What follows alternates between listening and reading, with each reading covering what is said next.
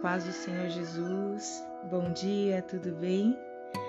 Vamos falar hoje sobre Gênesis capítulo 7, versículo 1, que diz assim: Depois disse o Senhor a Noé: Entra tu e toda a tua casa na arca, porque tenho visto que é justo diante de mim nesta geração.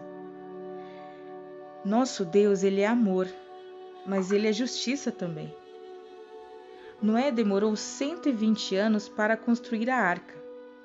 Imagine o que ele não passou.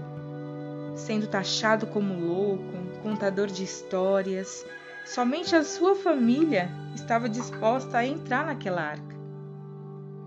As pessoas só queriam saber de aproveitar, viver suas próprias concupiscências, mas quando veio o dilúvio, muitos tentaram de todas as formas entrar mas a porta já havia sido fechada. O tempo já havia se findado.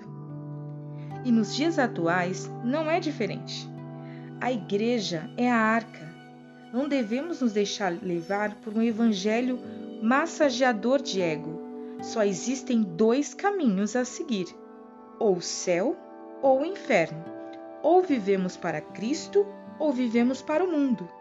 Não podemos cochear entre dois pensamentos.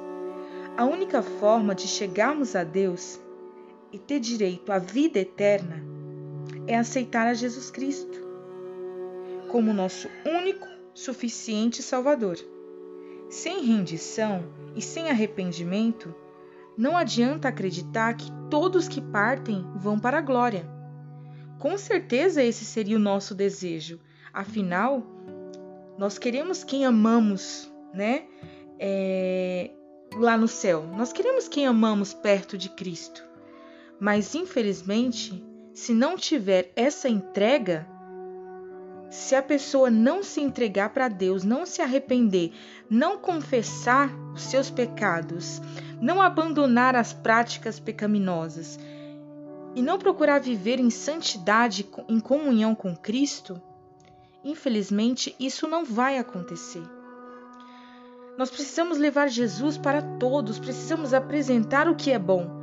Não podemos nos preocupar em agradar o homem, a massagear o ego. Precisamos pregar a verdade, doa quem doer.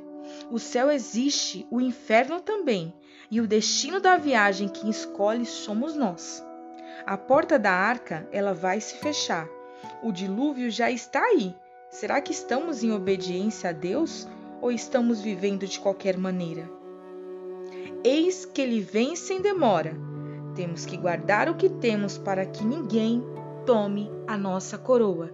Então vamos falar de Cristo, vamos levar o Evangelho para as pessoas, as pessoas que amamos, as pessoas que estão próximas de nós, as pessoas que estão conosco ali o tempo todo, aquelas que não estão também porque só existem dois caminhos: ou você serve ou você não serve.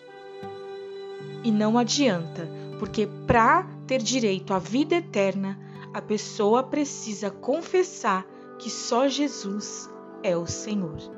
Amém?